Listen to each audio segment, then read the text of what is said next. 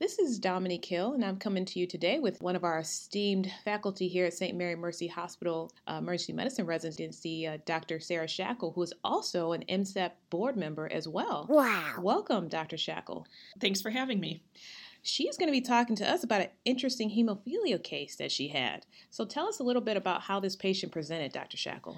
So this patient was a gentleman in his 50s coming into the emergency department for evaluation of altered mentation. When we evaluated the patient, he was noted to have a visible facial contusion that appeared to be subacute in nature. The family explained to us that the patient had fallen a week or two before, and in fact, he had been seen and been evaluated in the emergency department. At that time, the family had not told us that the patient had hemophilia, so that was unknown. When I saw the patient, actually, the family thought to mention that he, in fact, had hemophilia, so he tended to bleed more because of this. At that point in time, decision was made to get a CT scan of his head. Okay. And then how did the case progress from there in terms of your workup? So what we did was, as soon as we found out he had hemophilia, and in fact before that we were planning on getting a CT of his head, knowing about the diagnosis expedited getting the CT scan. We also checked some basic blood work, including blood count, electrolytes, clotting times, and making sure we had a type and screen on the chart. The other primary things that I asked the patient's family initially was if they knew how severe his case of hemophilia was and if he had ever required factor in the past and whether he had ever been told he had factor inhibitors. And this is important, and we'll get into that when we discuss the hemophilia. Okay. Now, what ended up happening to this gentleman when you got the results of the CAT scan? Yeah, the CAT scan ended up showing some subdural hematomas. As a result of this, I discussed the case with our hematologist, and we discussed giving factor. Unfortunately, many hospitals don't stock factor as a routine part of their pharmacy armamentarium. Therefore, we ended up transferring him to a tertiary care center that had factor immediately available. Okay. Fortunately, he remained at his mental status baseline while in the emergency department, and we were able to facilitate an expeditious transfer. Wow. Very interesting case. Tell us a little bit more about the background in terms of hemophilia, Dr. Chakel. Yeah, hemophilia, one of the things we honestly, we don't see it a lot, and that's why I thought it was important to bring it to this forum. In general, we talk about hemophilia A and B, and that is an X-linked recessive disease. Hemophilia A is a lack of factor VIII, and hemophilia B is a lack of factor IX. I'm going to focus more on hemophilia A, which is what the patient in question had. We categorize it as severe, moderate, and mild disease. In severe disease, they talk about less than 1% factor activity, and these patients are more likely to be picked up very early in childhood, including in the neonatal period. The patient tends to have more of a risk of spontaneous bleed. The bleeds tend to be more severe. Again, they are diagnosed earlier, and they have an increased risk for delayed bleeding. In moderate hemophilia A, the patient has a between 1 and less than 5% factor VIII activity, and they tend to bleed with procedures or minor injury, and in general, they talk about 4 to 6 bleeds a year requiring factor replacement. Mild hemophilia A is 5 to 40% of factor VIII activity, and these patients are sometimes not diagnosed in adulthood. And in the literature, they may not be diagnosed until their 60s. Sometimes they're only picked up when they're not stopping bleeding during trauma or surgery, sometimes during a dental extraction or a major car accident or trauma. Okay, and then where do these patients generally tend to bleed when they have some sort of trauma? So the things we worry about as emergency physicians, the most serious we'll talk about first, and that's the intracranial hemorrhage. This can be spontaneous, and this can also be post-traumatic. Interestingly, it's described that hemophiliacs may have a 3 to 4 week delay before the bleeding is picked up if they don't receive appropriate factor replacement, and that does seem to be a potential risk factor for the patient in this question. In this case, the patient's family said that he had not had a recent head injury, but did have an old bruise from a head injury several weeks prior. Wow, that is very, very scary. Yeah. Other places that hemophiliacs commonly bleed that we need to know about are into the joints and the musculature, and this is really the most common source of bleed. In kids and adolescents, we tend to see ankles, knees, and elbows, and the patient can often re-bleed into a joint that has had previous trauma, that it makes it more susceptible to having recurrent hemarthrosis in the same joint. Other sites include standard sites that we treat for bleeding in the emergency department, so nosebleeds, bleeding from the gastrointestinal tract, and bleeding from the genital urinary tract. Sometimes you may see a female patient with bleeding, and those patients who are females have 50% factor activity because it's an X-linked recessive disease. So the men are generally much more severely affected.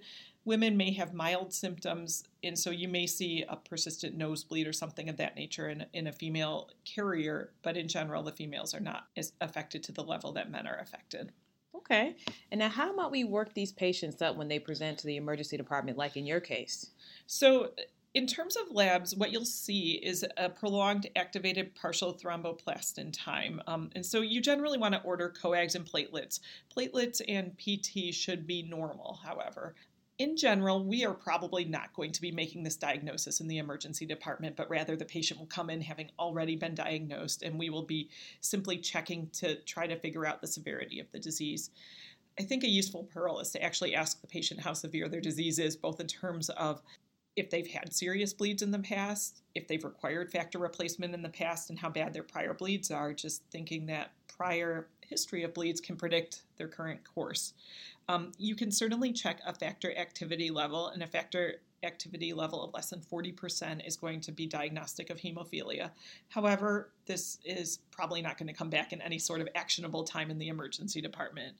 I did order this on this patient, and I saw that it came back a couple of days later, but was less than 40%. Wow. One other thing to keep in mind is that some hemophiliacs, particularly with severe hemophilia, will develop something called inhibitors, which is basically an antibody to factor VIII replacement products that they've had from repeated exposure to factor VIII replacement products. So that's something that you can also check.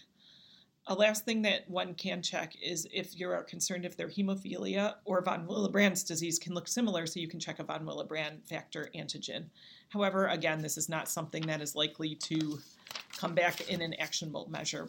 Probably the most useful thing is actually to talk to your patient or to talk to the family about their history. Okay, all good stuff here. I guess let's go ahead and cruise on to the management when we encounter these patients in the ER.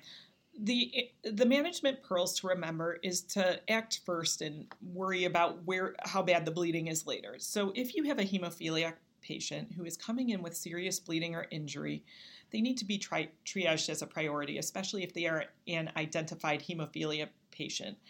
It is helpful when patients actually share this information with you in advance. Serious bleeding would be defined as bleeding in the CNS, ocular bleeding, anything that compromises the airway, or any sort of severe trauma. And the action plan to take here is to give factor first and to get them above a 50% factor level immediately. So before you do any diagnostic imaging or before you do anything else, you're starting to think about giving the patient factor. For hemophilia A, to get the factor activity up to 100%, the dose of factor to remember is 50 units per kilogram of factor VIII. And so the way that they calculate this is the patient's weight in kilograms times the desired rise in factor. So this is 100%. So the math is easy. Their weight times 100. And then times the volume of distribution of factor VIII, which is 0.5. It is much easier to just remember 50 units per kilogram. For hemophilia B, the dose is 100 to 120 units per kilogram. And again, that's calculated using the patient's weight times 100% rise in factor times 1.0 volume of distribution of the factor. But again, for hemophilia B, the number to really remember is 100 to 120 units per kilogram. Okay, I think I've got that. Now, what about our more minor injuries? So for minor injuries, you really want to raise the factor by about 50%. So you give half the dose. So for hemophilia A, the dose would be 25 units per kilogram. And for hemophilia B, the dose is 50 to 60 units per kilogram. For very minor injuries, you may just be able to get away with supportive care. So for example, treating a nosebleed with packing or as per usual, and you may not need to give factor at all for these. You may be able to use topical agents as well. Okay. And what about inhibitors? So if somebody comes in and has an inhibitor, again, this would be something where you are partly relying on your patient or their family. And in general, these patients are knowledgeable about their disease. This would be something where you get your hematologist on the phone, and certainly if the patient has a hematologist, get that group on the phone. You can check an inhibitor level, but it's unlikely to come back in real time. There are bypass products that actually get around giving factor VIII or factor IX. For hemophilia A, the two things that people generally give is something called Novo 7, which is activated recombinant factor VIIa, And the other thing they give is FEBA, which stands for Factor VIII Inhibitor Bypass Agent, or FEIBA, which is an activated prothrombin complex concentrate. Most hospitals, if they're going to stock something, will have FEBA, but not every hospital will stock these. And I think it somewhat depends upon the size of the hospital that you're working at and likely also the patient population in the area and the prevalence of the disease. Some patients with mild hemophilia may be able to be treated with DDAVP, and that can raise factor VIII levels 2 to 4 times. In general, this is something that may be done as a test dose as an outpatient in preparation for surgery, dental extractions, or things like that. It is probably not so useful in the emergency department setting. The last thing that we talk about is if you don't have these factors, can you give cryoprecipitate or FFP? And the unfortunate concern is that you need an awful lot of cryoprecipitate to get the patient up to 100% factor activity. So each unit of cryo has a minimum of 80 units of factor VIII, and that's by definition.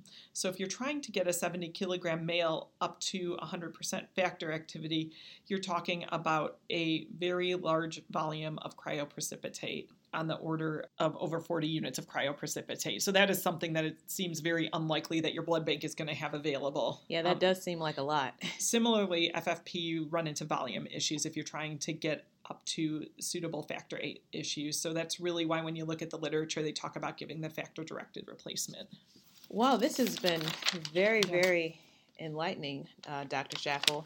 Now, if you were to summarize this, what are your key points from today's podcast? So the key points for hemophilia, as soon as you know that the patient is a hemophiliac with an injury, particularly a significant injury like a head injury, you want to categorize this patient like a priority one, the same way that you would assess a patient on a blood thinner with a major head injury or a major trauma. They need to be seen right away. The next step is to give them the appropriate factor replacement as soon as possible, and that takes precedent over everything else. If sometimes a patient may need to be transferred to get factor replacement. Sometimes the patient may have their own factor replacement available to them that they give themselves. Sometimes you may be able to get the factor delivered to you, and this is all institution dependent, and you need to figure out what is fastest in your case. Then you want to do the diagnosis. So if it's a head injury, you want to do an urgent head CT. After that, you need to figure out the disposition. So if it was a relatively minor injury with a normal scan, so like a very minor injury in a kid who bumped his head and they got their factor replacement, they may be able to go home from the ER.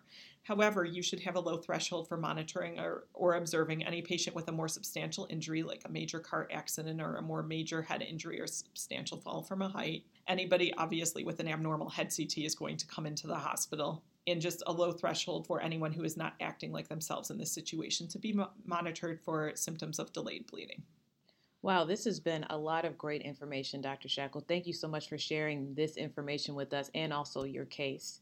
Well, thank you for having me. It's been a pleasure. Well, thank you so much for tuning in to this CaseCast with myself and Dr. Chakel, and we'll come to you again another time. Thank you so much. Bye now.